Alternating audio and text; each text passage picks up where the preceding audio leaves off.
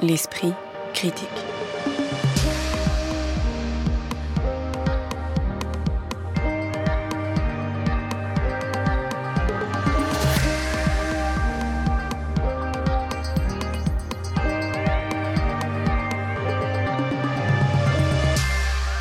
Mediapart. Pour sa rentrée des romans, l'esprit critique s'empare de trois livres qui ont en commun, sinon une écriture, du moins une atmosphère faite de silence, d'inquiétude, voire de menaces, qui planent au-dessus des vies de leurs personnages principaux. On évoque d'abord Alien de Phobie Marcos Clark, publié aux éditions du Sous-sol, puis Sous la menace de Vincent Almandros, paru aux éditions de Minuit, et enfin La nuit chienne de Rachel Yoder que vous pouvez lire aux éditions Flammarion. On discute de ces trois romans avec Lise Wajman, professeure de littérature comparée qui chronique l'actualité littéraire pour Mediapart, Blandine À la fois écrivaine, critique et musicienne, et un nouveau participant à l'esprit critique, Younes Boussena, qui chronique l'actualité littéraire pour Télérama. Bonjour à tous les trois. Bonjour. Bonjour.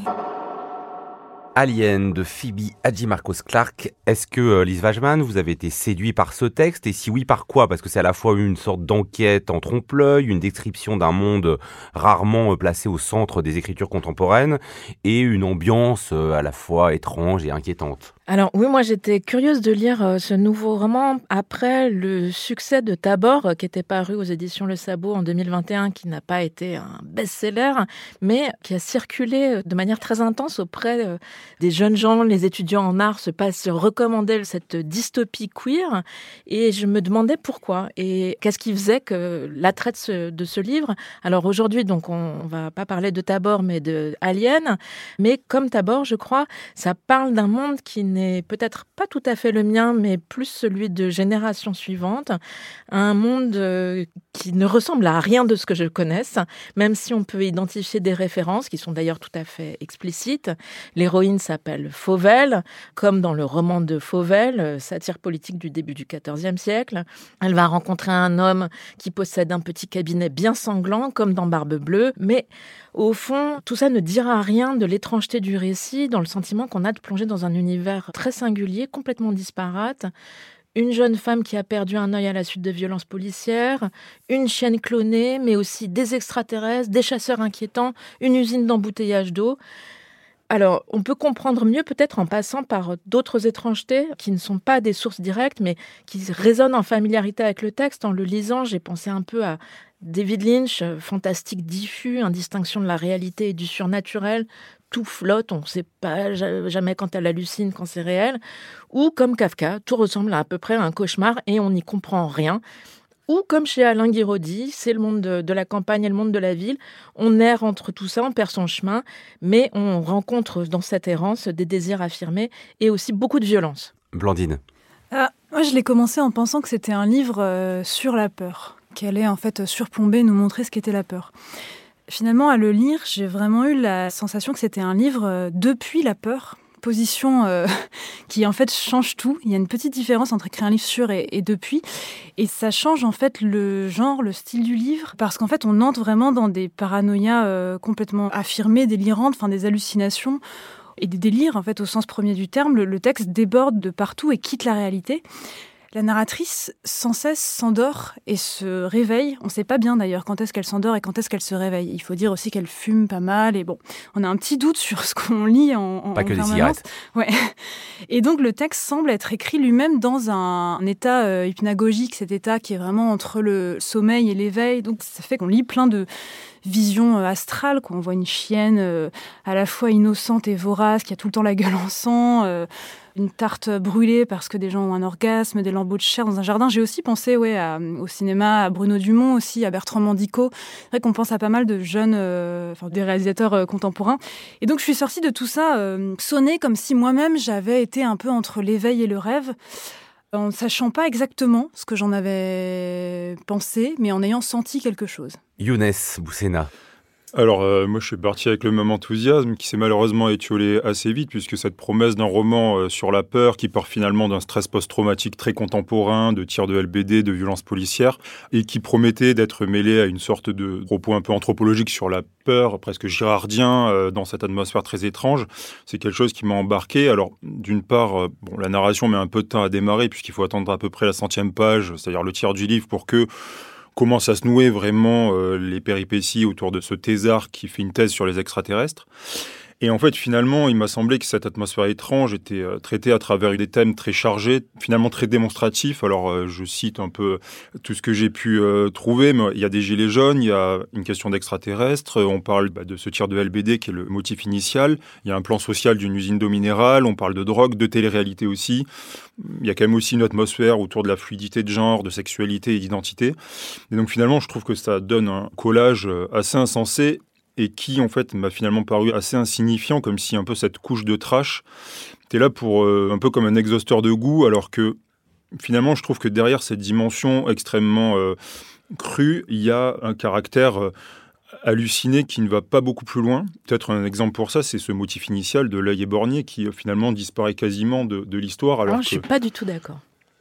Parce que Parce que je pense que justement, le récit est raconté du point de vue de quelqu'un qui ne voit que d'un mm. œil. Hein. Je me suis dit en le lisant, on pourrait presque ouvrir une section euh, violence policière dans les rayons de littérature contemporaine euh, dans les librairies. On y trouverait euh, Cinq mains coupées de Sophie Divry ou Un œil en moins de Nathalie Quintane qui était paru en 2018. Mais c'était des récits plutôt du côté du journal ou du documentaire. Et là, on est du côté de la fiction, une fiction qui ne raconte pas le moment en lui-même, mais ses conséquences. Qu'est-ce que c'est de percevoir le monde avec un œil en moins? Je cite le texte Les informations étaient riches, mais décomposées. Les choses elles-mêmes semblaient s'être transformées. Ben, c'est exactement ça qui fait la bizarrerie du récit, non?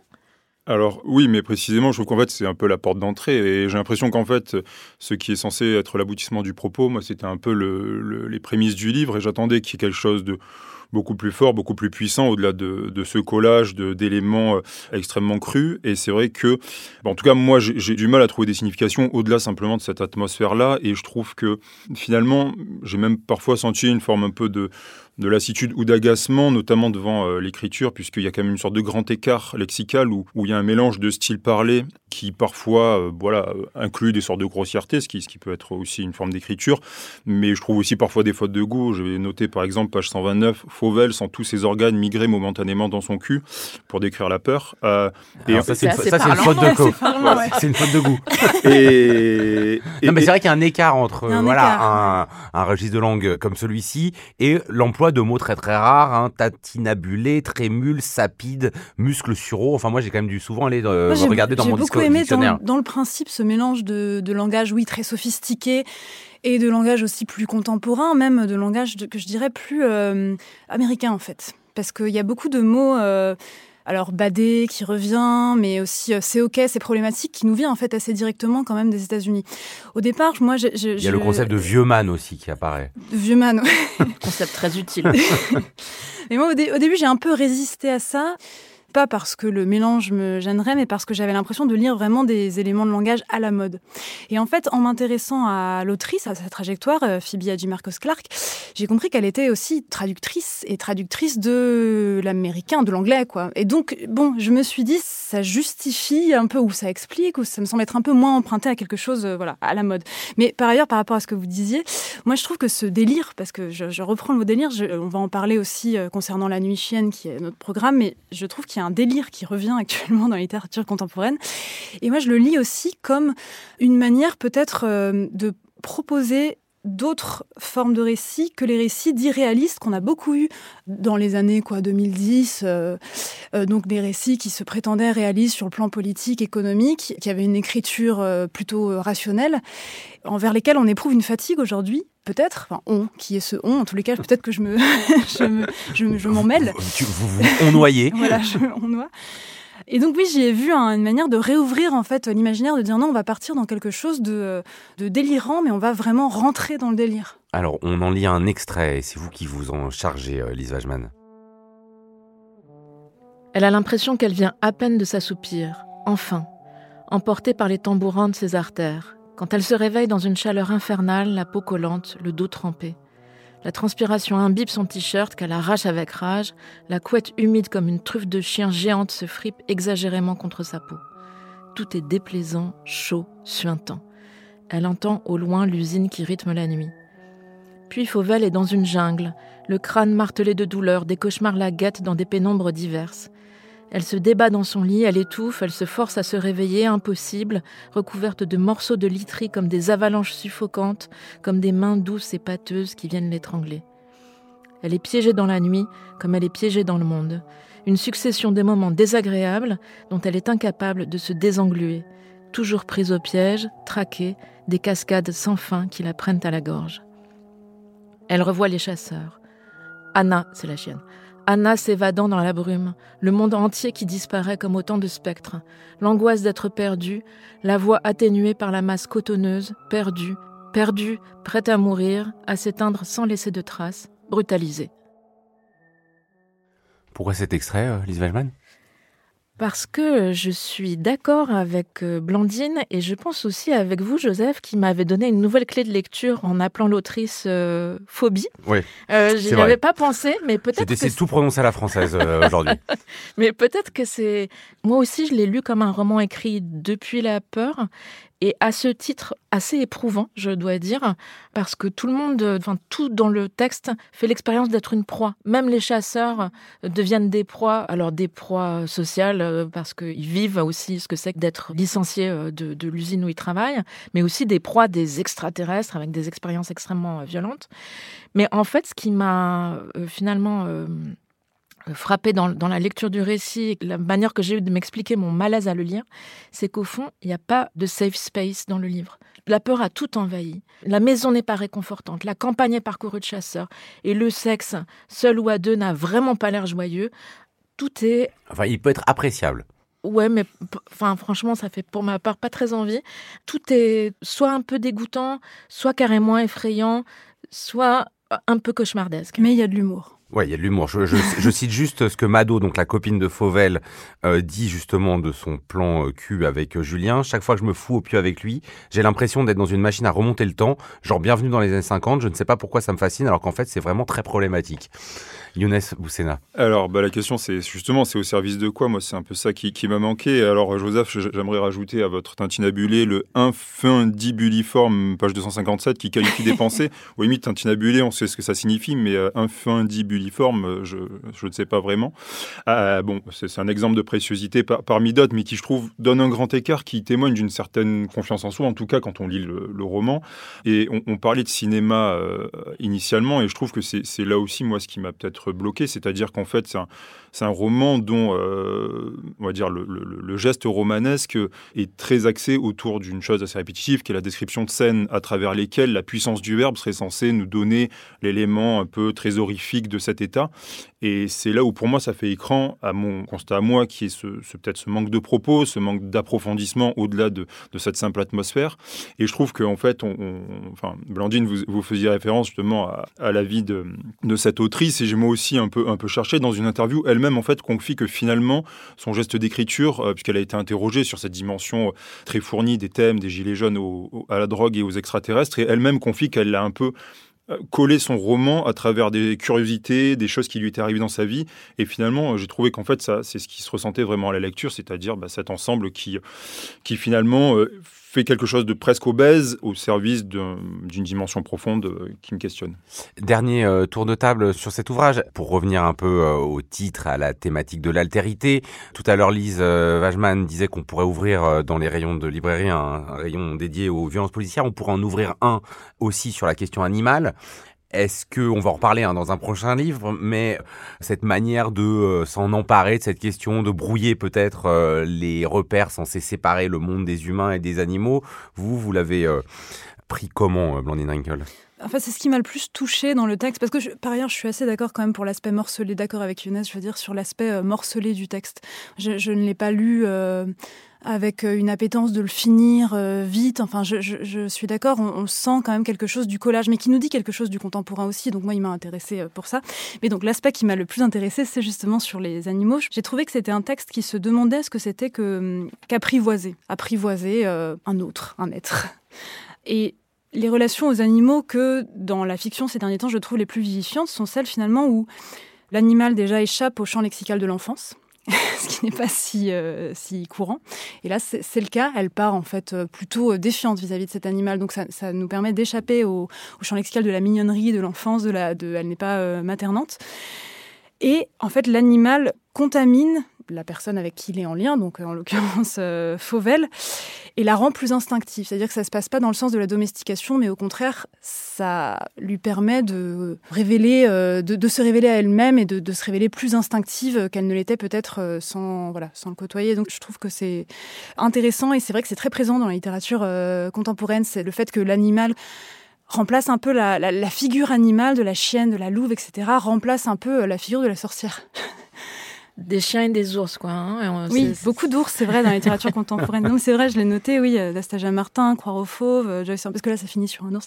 Joyce Orman, La peau de l'ours, je pense qu'on pourrait en citer d'autres. Il y a un grand retour de la figure de l'ours.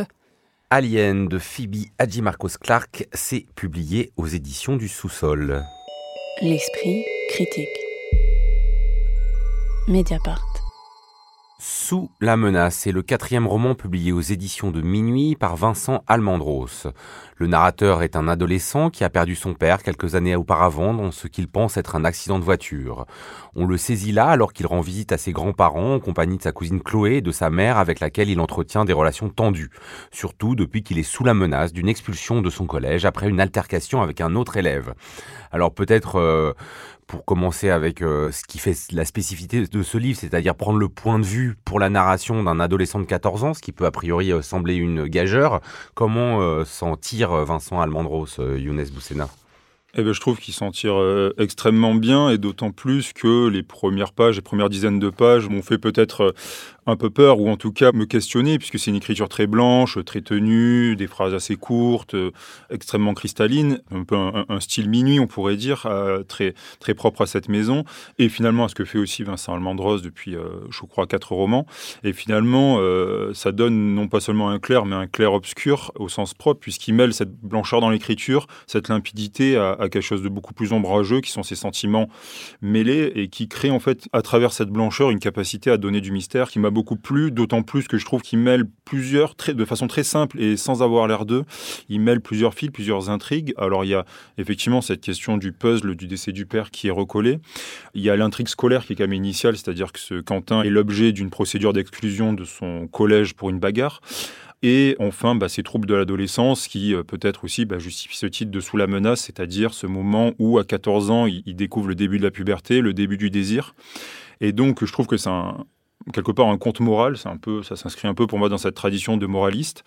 Et peut-être le second grand point plus thématique, c'est ce propos euh, que j'ai trouvé extrêmement euh, fin et, même profond sur l'adolescence, c'est-à-dire ce territoire très particulier du début de la puberté, qui est un moment de métamorphose intense qui fait rejaillir dans plusieurs passages, et qu'il noue à travers cette relation entre Quentin, 14 ans, et sa cousine Chloé, qui a 11 ans. Et on voit qu'il y a un territoire extrêmement ambigu entre les deux, une sorte de barrière invisible en fait qui tout à coup s'est mis entre ceux qui n'étaient que deux enfants jusqu'à il y a peu, et qu'il fait exister à travers plusieurs scènes très très fines et qui euh, qui sont à la fois du territoire un peu du, désir qu'on ressent, en même temps il a envie de lui faire mal, il, cherche la proximité avec son corps, et donc je trouve que cette euh, cette blancheur initiale donne lieu à un territoire de l'ambiguïté extrêmement mystérieux et profond. Blandine Rinkel, sur ce territoire et sur est-ce qu'on peut aller jusqu'à parler d'intrigue pour un, livre dont le motif est quand même assez euh, ténu, effectivement. Hein. On est quand même sur une visite familiale, a priori. Eh bien oui, je trouve. Non mais c'est vrai que d'emblée, il y a une menace sourde qu'on sent comme s'il y avait une basse en fait derrière les phrases, comme si c'était accompagné d'une basse comme ça. Je pense que ça tient au titre. Sous la menace, on ouvre un livre qui s'appelle comme ça. Il y a d'emblée cette voilà cette basse sous les phrases. Donc j'ai commencé le livre aux aguets et pourtant je ne m'attendais pas à ce qu'il y ait de grands événements narratifs parce qu'on était chez minuit, parce que la quatrième de couverture évoque un livre euh, sur la puberté et parce que la première phrase du livre est ⁇ J'avais accepté d'attendre dans la voiture pour ne pas faire d'histoire ⁇ la première phrase de son livre précédent, à Vincent Almandros, Fermouche, c'était J'avais été jusque-là un homme sans histoire. Donc on voit quand même euh, peut-être un nœud avec euh, l'idée de narration et de. Mais, mais donc, manière de nous prévenir pour de, de, la part de l'auteur que, consciemment ou non, ce n'est pas dans la narration que va se nicher euh, à ses yeux la force du livre. Et pourtant, si, je trouve. C'est-à-dire que moi, j'ai vraiment éprouvé une tension dès le tout début, dès cette première phrase. Euh, l'envie de savoir en fait où ça nous emmenait, cette voiture inaugurale, faussement calme et pourtant menacée, cette atmosphère pesante, moi, trouble. J'avais envie vraiment de connaître l'histoire de ce qui ressemble en fait à un thriller. Alors un thriller, oui, intime et à bas bruit, euh, mélancolique, malicieux, qui commence au Jardiland, mais, mais tout de même un thriller. Et j'ai trouvé satisfaction narrative. Vous, euh, ma chère Lise, hein, pour reprendre le titre d'un autre ouvrage de Vincent Almandrose, De son vous avez roman. été euh, de son premier roman. Vous n'avez pas ressenti de déception parce que moi, j'avoue qu'avec un titre comme ça, je suis entré un peu dans quelque chose dans lequel non seulement je m'attendais pas, mais où du coup, je suis un peu redescendu. Il y a quand même des quelques notations euh, sur la grande banalité de la vie de cet adolescent hein, qui prend un vélo et dans le chemin, euh, ses fesses rebondissent sur la selle et ses bras se mettent à vibrer, qui m'ont pas complètement euh, embarqué avec lui. Alors non, moi je suis plutôt assez d'accord avec mes camarades. On a eu déjà euh, quelques métaphores pour parler de cette écriture. Moi j'utiliserais une métaphore plastique. hein. On, on a l'impression que c'est la ligne claire. Euh, on croit qu'on est dans de la BD belge. hein. Tout est clair, les situations sont nettes et en fait pas du tout. Tout est crayonné très crade en dessous, tout sourd de complications, de non-dits, de violences. Mais ça reste sous le, niveau de la surface de l'eau. Tout affleure, mais sans faire de grosses vagues, alors qu'il y a de forts courants en dessous.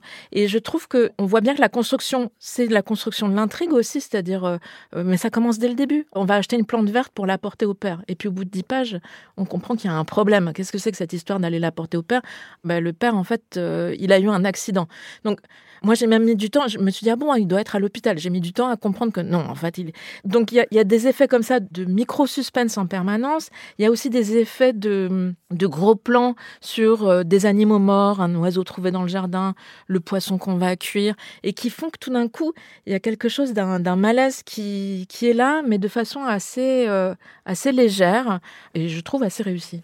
Peut-être euh, pour qu'on sente un peu ce qui est cette écriture blanche, cette ligne claire en fait crayonnée euh, de manière crado ou ce thriller à bas bruit, vous nous en lisez un extrait, euh, Younes Boussena. Honteux, j'avais refermé la porte de la salle de bain, sans bien comprendre ce qui venait de se passer. Je m'étais avancé jusqu'au lavabo et, avant de me déshabiller, demeurais sans bouger devant le miroir. On eût dit que c'était un autre qui était face à moi. Les boutons qui gravelaient mon front et mes joues formaient, par endroits, de petites vésicules rosâtres aux extrémités laiteuses, qui donnaient à mon visage l'aspect d'un fruit exotique. Des poils sombres et duveteux avaient poussé au-dessus de ma lèvre supérieure, dessinant à grands traits les prémices d'une moustache. Même mes cheveux avaient changé de texture. Ils s'étaient épaissis et ondoyés à présent en un lainage terne, impossible à coiffer. Je ne me reconnaissais plus. C'était à cause de cette métamorphose que j'avais essuyé les premières moqueries au début de l'année. La bête, avait dit un matin un de mes camarades en me voyant arriver dans la cour. La bête, avait-il répété avec délectation dans les couloirs? Puis il avait grimacé en accompagnant ce surnom de cris d'animaux et d'onomatopées. Pourquoi vous avez choisi cet extrait, euh, Younes? Ben, je trouve que c'est un extrait qui noue particulièrement toutes les tensions que Vincent Almendros met en avant. Et, et c'est vrai que, comme disait Blandine, il commence en disant, euh, en gros, je vais pas vous raconter d'histoire. Et je trouve qu'il y a une forme d'élégance, en fait, de nous dire, je vous raconte pas d'histoire, mais en fait, il y en a beaucoup derrière. Et, et je trouve que que voilà, il saisit métamorphose, c'est quand même ça l'ambiguïté, le, le territoire profond du livre, et que précisément donc dans cette idée de ne pas faire d'histoire, il peuple en fait petit à petit, je trouve même au-delà des grands thèmes sous-jacents, mais il peuple son livre de petites présences minuscules qui font dérailler une normalité qu'on peut dire un peu radicale. Au début, on va à Jardiland, on va voir les grands-parents, et alors par exemple, à un moment il s'attarde sur un perroquet, à un autre moment un lapin en peluche, un oiseau mort. Il y a des insectes aussi, des gendarmes et des fourmis volantes. Et donc je trouve qu'il crée aussi, à travers des choses très concrètes, une atmosphère de menaces invisibles qui, quelque part, en fait, font signe aussi vers ces menaces qui sont beaucoup plus euh, abstraites ou, euh, ou émotionnelles. C'est- Cette menace, vous l'avez ressentie vous? Moi, c'est vrai que c'est un peu ce qui m'a manqué, quoi, dans, où j'ai l'impression que le, les menaces étaient en même temps désactivées. Non, moi je l'ai ressenti vraiment. Et en fait, ce que j'ai trouvé assez beau, c'est qu'à mon sens, il y a un principe dans le livre, c'est il y a de la vie, donc c'est menaçant. Chaque fois qu'on éprouve du, quoi, du suspense, euh, de, la menace, c'est avec des mouvements végétaux, météorologiques, euh, animaux assez communs, mais qui en fait, soudain, décrits par le détail comme ça, semblent euh, nous dire que tout peut arriver. Une guêpe, des moucherons, comme vous l'avez dit, l'orage, une séance de chatouillis, de simples branches qui bougent, parce qu'elles bougent, deviennent inquiétantes. Et donc, il y a de la vie, quelque chose bouge, quelque chose se métamorphose, donc forcément, c'est menaçant. Et ça, je trouve que c'est même euh, métaphysiquement, en fait, assez, assez beau, assez convaincant. Et je me suis demandé aussi d'où venait euh, cette... On dit menace, menace, mais que, veut-on dire par là? Et j'ai l'impression que la menace vient du non-dit, en fait, de ce qui peut être dit. Ça bouge et on, on le décrit, mais on ne sait pas pourquoi ça bouge, ce que ça veut... Il y a quelque chose qui n'est pas dit. Et c'est de là que surgit le sentiment de menace. Et donc, c'est une affaire euh, profondément littéraire. Et en fait, il y a beaucoup de choses qu'il ne dit pas, Vincent Almendros, parce qu'il y a vraiment une rétention forte de une économie de moyens, quoi, dans son livre. Et c'est de là aussi que vient la menace. Il y a de la vie, Ça n'est pas tout à fait dit, les choses ne sont pas dites jusqu'à leur terme, mais elles bougent, donc c'est menaçant. Bon, alors moi j'aime beaucoup le livre tel qu'il est décrit par Blandine, mais peut-être un peu plus que le livre que j'ai lu. C'est-à-dire que hum, ça se lit très bien. Je trouve que c'est joliment fait. Oui, pour le coup, il n'y a pas du tout l'effet de collage. Enfin, c'est vraiment d'une fluidité euh, assez. Euh, enfin, très maîtrisée. Mais le risque, c'est que les effets soient si légers que finalement ça glisse à force de ne pas s'apesantir. On est un peu comme les personnages, on est cueilli par l'étrangeté d'un instant et puis ensuite on passe à autre chose. Ça a été pour moi un peu le voilà le. Younes. Alors je, suis assez d'accord avec vous, Lise, parce qu'effectivement, de toute façon, c'est une veine littéraire qu'on n'aime ou pas, hein, comme toutes les veines de toute façon, et c'est sûr que certains sont plus ou moins sensibles à, cette dimension très à petite touche. Et c'est vrai que moi, sur les premières pages, j'ai eu un peu cette sensation un peu de sensiblerie, un peu début 20e siècle. On est un peu dans le blé en herbe, quoi, avec le cadre un peu, en tout cas de vacances ou du moins familial, un peu coupé du reste. finalement, en fait, je l'ai pris comme une sorte de conte moral à la Romère un peu. Et alors, ce qui m'amuse c'est qu'en creusant un peu, j'ai vu qu'il avait dédicacé son précédent roman Fermouche à Nestor Almendros, qui était le chef opérateur de Truffaut et de Romer homonymie hmm. qui n'a rien à voir avec un lien familial, puisque c'est ce qu'il confie. Mais en tout cas, j'ai trouvé que ça bouclait la boucle, parce que c'est vraiment cette impression que j'ai eue, une sorte de conte moral à la Romère, qui a son public, qui aussi euh, peut créer une forme d'allergie, parce que c'est quand même une veine particulière, où c'est chaque détail finalement qu'il faut presque décupler dans l'intensité pour en saisir un peu cette texture. Oui, il y a peu, et en effet, ça paraît quotidien, mais je vais prendre un exemple. Pourquoi vous rentrez si tard à la ligne J'ai déraillé, dis-je. Dans le terme dérailler, évidemment, il y a le vélo, mais il y a aussi le fait de dérailler. Et en fait, c'est comme ça euh, partout dans le roman. On peut vraiment s'arrêter à chaque moment et se dire, ah mais tiens, chaque mot a été vraiment... Euh, choisi, pesé. Donc en ce sens, je trouve ça plus riche que ça n'en a l'air. Peut-être justement pour, euh, je trouvais qu'une des scènes qui, qui, vraiment cristallisait tout ça, c'est celle des chatouilles qu'il fait à sa cousine, puisque mm. on voit que se joue beaucoup de choses en quelques lignes, en quelques mots. Euh, il dit j'avais envie de jouir quelques secondes encore de ce sentiment de domination, puisqu'on sent que se mêle l'envie de finalement toucher le corps de sa cousine, qui renvoie une forme de désir qui, qui est naissant chez ce, ce, nouvel adolescent, à celui d'une domination, parce qu'on sent qu'il y a une forme de méchanceté qu'il exerce à l'égard de cette cousine, et en même temps en fond, il y a la mère qui l'appelle en disant Quentin, qu'est-ce que vous faites? Donc on sent en même temps cet appel, cet interdit, ce territoire un peu prohibé. Et je trouve que voilà, c'est un exemple où en quelques lignes, bah, en tout cas, ce qui, j'ai été très sensible à cette veine-là dans ce type d'exemple. Quoi. Sous la menace de Vincent Almandro, c'est publié de manière très cohérente donc aux éditions de Minuit. L'esprit critique. La Nuit chienne est le premier roman de Rachel Yoder qui a grandi au sein d'une communauté ménonite au pied des Appalaches avant de devenir journaliste.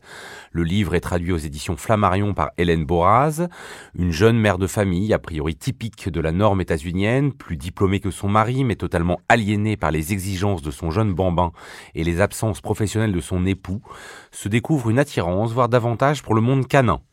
Véritable transformation de la mère au foyer en chienne vorace ou vision hallucinée due à une solitude domestique qu'elle peut presque toucher comme un deuxième enfant.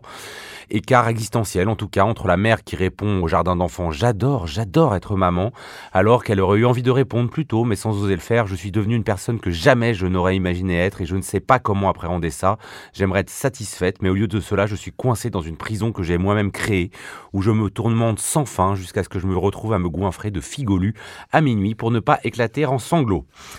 La Nuit chienne s'inscrit hein, dans une longue tradition littéraire décrivant les métamorphoses d'humains en animaux, depuis les livres éponymes d'Ovid et Kafka jusqu'à plus récemment le truisme de Marie Dariussec. Comment est-ce que Rachel Yoder, euh, Blandine Wrinkle, s'empare de ce motif et se situe-t-elle dans une histoire d'écriture assez longue? Alors, je l'ai lu comme quelque chose de très très contemporain, c'est-à-dire une réaction assez directe à l'extrême normalisation, et je dirais même inst Instagramisation du devenir mère, de la vie induite par le fait de devenir mère. Donc avoir des horaires fixes, des bonnes habitudes, un écosystème parental, des conseils sur l'éducation, mais peut-être plus encore aujourd'hui des, conseils en permanence euh, sur les réseaux, euh, euh, sur je sais pas le meilleur produit. Alors je précise que je ne suis pas mère, donc je regarde ça de l'extérieur. mais voilà le meilleur produit à acquérir, en fait un peu le, côté développement personnel du devenir mère. Donc j'y ai vu moi une, une, réaction en fait dans ce livre à cette extrême voilà normalisation, comme si une femme soudain réagissait à sa propre aseptisation par un soudain excès de poils, un excès de salive, d'instinct, bref, par un soudain devenir chienne, assez concret. Si une mère soudain se changeait euh, en fauve. Donc l'idée, je l'ai trouvée assez géniale d'emblée. J'ai d'abord craint qu'elle s'essouffle fur et à mesure du livre. Et finalement, comme elle a, comme elle Oui, a que gagné. ce soit une un- bonne idée, mais qui ne tienne pas la distance Voilà. euh, de la narration. Le, début du livre m'a un peu retenu, je le trouvais un peu attendu dans, l'écriture, dans l'ironie, dans bon, il y a quelque chose que je trouvais un peu attendu. Et puis plus on a avancé dans le, dans le délire, et dans le délire, je réemploie ce mot, mais qui me semble, dans le cas présent, être l'autre nom de l'expérience artistique, plus on a pénétré dans ce délire-là, délire noir, brutal, puissant, plus j'ai trouvé que c'était sombre et donc revigorant pour un délire maternel. Voilà. Lise Wajman, euh, qui fait des grimaces dont on ne sait pas exactement ce que ça signifie, donc je peux vous poser une question. Effectivement, on peut lire ça comme une fable, hein, euh, en parlant de ces mères qui ne s'appartiennent plus à partir du moment euh, où elles accouchent d'un bébé. Mais est-ce que justement cette dimension de récit édifiant, ou en tout cas euh, mais contemporain, prend bah, trop d'ampleur, euh, en fait, là, le message quoi qu'il y a dans ce livre sur l'écriture? Ouais, non, alors moi, ça, c'est pas mon problème. C'est juste que j'ai trouvé ça incroyablement euh, conformiste, à tous égards. C'est-à-dire que. Alors que ça se veut anticonformiste. Voilà. Et donc, j'ai découvert a posteriori qu'elle venait, comme vous l'avez expliqué euh, tout à l'heure, euh, Joseph, d'une communauté ménonite. Donc, qui, pour ceux qui ne le savent pas, enfin, moi, c'était mon cas, sont des protestants ultra-orthodoxes, un peu dans le genre des Amish. Alors, peut-être qu'elle a fait un grand pas dans la subversion, mais pour moi, qui ça ne donne reste. pas aux femmes une place euh, voilà, très émancipée, c'est- précisons-le. Mais pour moi, ça reste euh, en fait très pauvre, très triste même. Alors qu'au départ, euh, j'adorais l'idée puisque donc en anglais le, livre s'appelle Night Beach, qui a été traduit en Nuit chienne, mais qu'on peut comprendre aussi comme étant salope de la nuit. Donc elle devient un loup-garou euh, et donc un livre qui nous promet un horizon de métamorphose, de révolte. Et par ailleurs, donc j'avais lu que L'autrice avait vu ses nouvelles publiées dans le New York Times. Son roman a été nommé meilleur roman de l'année euh, par euh, Esquire. Donc, bon, je m'attendais à quelque chose de très percutant et j'ai trouvé ça surconventionnel. Pour moi, c'est comme ces films américains dont on vous explique qu'ils sont terriblement trash, mais en définitive, ce qu'ils promeuvent, c'est l'épanouissement dans le couple et la famille euh, hétéropatriarcale. Bof. Younes. Alors, co- comme Blandine, je ne suis pas mère non plus, et, été aussi sensible au, au roman, parce que j'ai trouvé d'abord que pour le coup, le pari était extrêmement périlleux quand même, parce qu'il faut le tenir sur euh, 250-300 pages, ce récit de, de transformation en, en chienne. Et je trouve que donc il tient malgré cette ambition-là, alors qu'il aurait pu à la fois partir dans un, un excès sur le plan narratif, mais aussi sur le plan plus thématique ou euh, de l'arrière-plan euh, qu'on pourrait qualifier d'écoféministe. Et donc je trouve que la finesse, c'est précisément qu'elle a pas réduit ce, ce propos-là à simplement une forme d'aliénation euh, de la mère, de l'artiste, qui est euh, une sorte de roman de la charge mentale, et qu'elle allait quand même beaucoup plus loin que ça. Et ça, je trouve que le roman le décante petit à petit.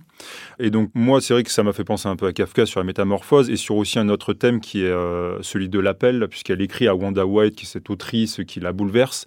Donc le On thème ne de la comprend pas pourquoi, vous êtes d'accord, non? Le livre de Wanda White, C'est nul, non? Donc on voit pas très bien. Oui, C'est vrai, mais en tout cas, j'ai trouvé qu'il y avait le thème de l'appel aussi, qui effectivement était kafkaïen. Mais moi, c'est un autre auteur juif qui m'a, qui m'est venu en lisant ce livre, c'est plutôt Spinoza, puisqu'en fait, j'ai trouvé que c'était un roman de l'écologie, mais d'une écologie intérieure qui serait spinozienne, c'est-à-dire avec l'idée un peu de traverser ses passions et, et ses obstacles intérieurs à travers une transfiguration. Et ce moment où elle devient cette chienne, ou peut-être cette salope de la nuit, comme le- la traduction ne le reprend pas.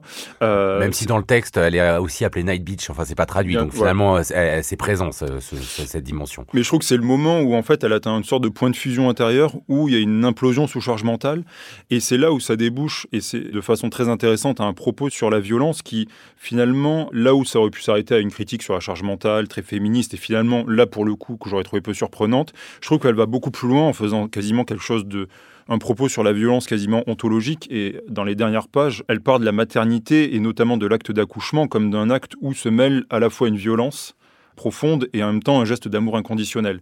Et je trouve que, que Vous précisément... trouvez pas ça super convenu?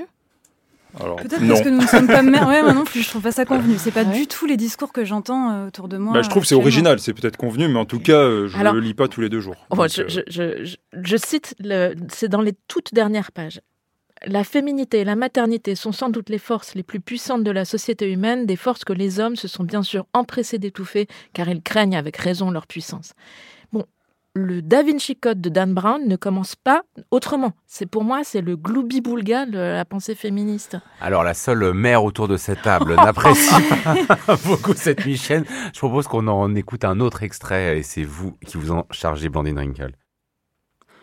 Le lendemain, toujours dans l'idée de progresser et de tourner la page, Night Beach s'assit à la petite table en plastique de son fils dans la cuisine et écrivit dix choses que je veux faire avant de mourir, en majuscule donc, au dos d'une feuille de papier de couleur couverte de gribouillage au crayon de cire. Elle s'obligea à noter tout et n'importe quoi. Allez, on se lance, on y va. C'est ainsi qu'elle griffonna. Je voudrais courir nu dans un pré, attraper un lapin, lui briser le cou, lui ouvrir la gorge, boire le sang chaud et je voudrais dire la vérité. Je voudrais imiter l'acte sexuel en chevauchant la jambe de quelqu'un.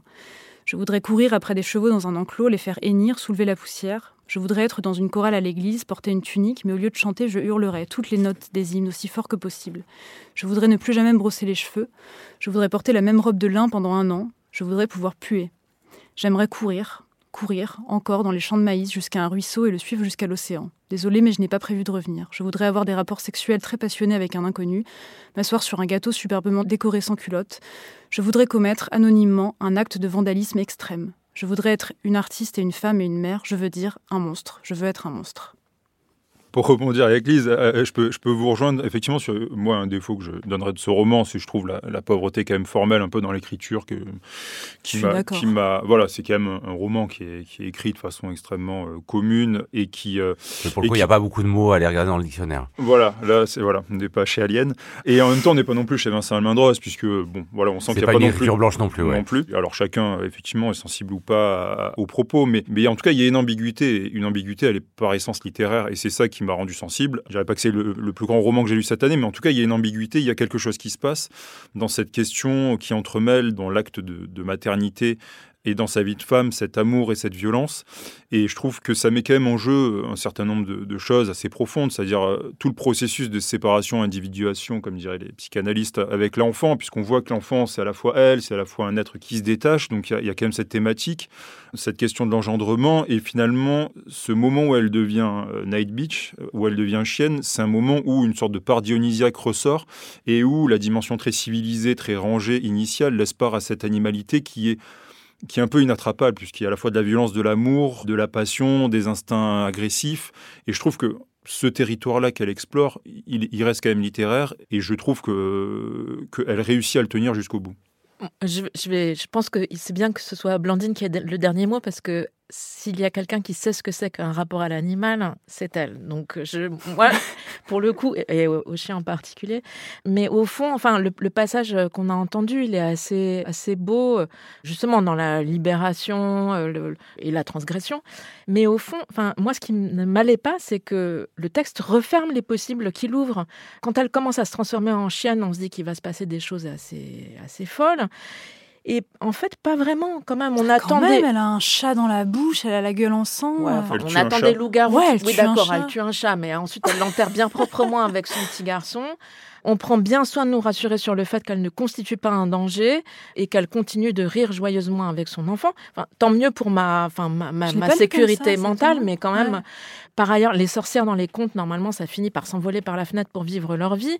Ici, la métamorphose. Ça dans une forêt quand même avec La métamorphose ne changera rien. Finalement, c'est une bonne adaptation. Car monsieur aime ça, finalement, que madame soit un peu sauvage, ça pimente leur relation sexuelle. Il est tellement oh. supportive. madame va pouvoir réaliser son œuvre artistique grâce à ses nouveaux pouvoirs. Pour moi, on n'aura pas fait bouger d'un poil de chien les rapports de couple hétérosexuels, l'aspiration tellement américaine à la réalisation de soit à la fin, on applaudit l'héroïne comme dans mm, tous les, enfin voilà, toutes les comédies américaines. Bon, on laisse le dernier mot à Blandine Rinkel.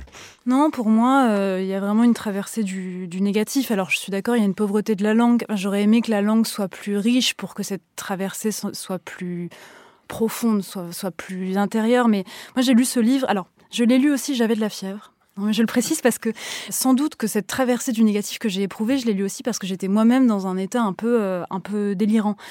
Mais il m'a semblé que c'était aussi un livre sur ce que c'est que de créer quelque chose. Alors, c'est un peu convenu, bien sûr, un livre sur la maternité et le parallélisme avec euh, le fait de créer, mais ce qui m'a intéressé, c'est pas Sachant ce parallèle. qu'elle a fait des études euh, artistiques, hein, pour préciser, euh, l'héroïne du, livre, et que donc, auquel elle a renoncé en raison de sa maternité et de la charge mentale et matérielle qu'elle avait, et que donc, voilà, ça peut être vu comme une reprise de cette carrière inaboutie.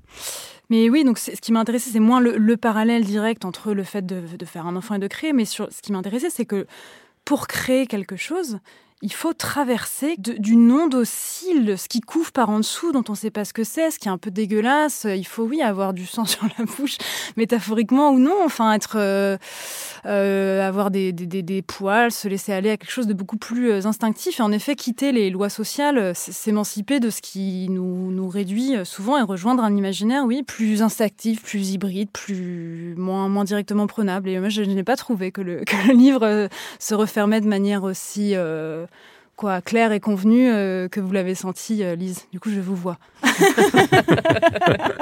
Ce qui est une convention sociale, attention, hein, qui correspond pas tout à fait.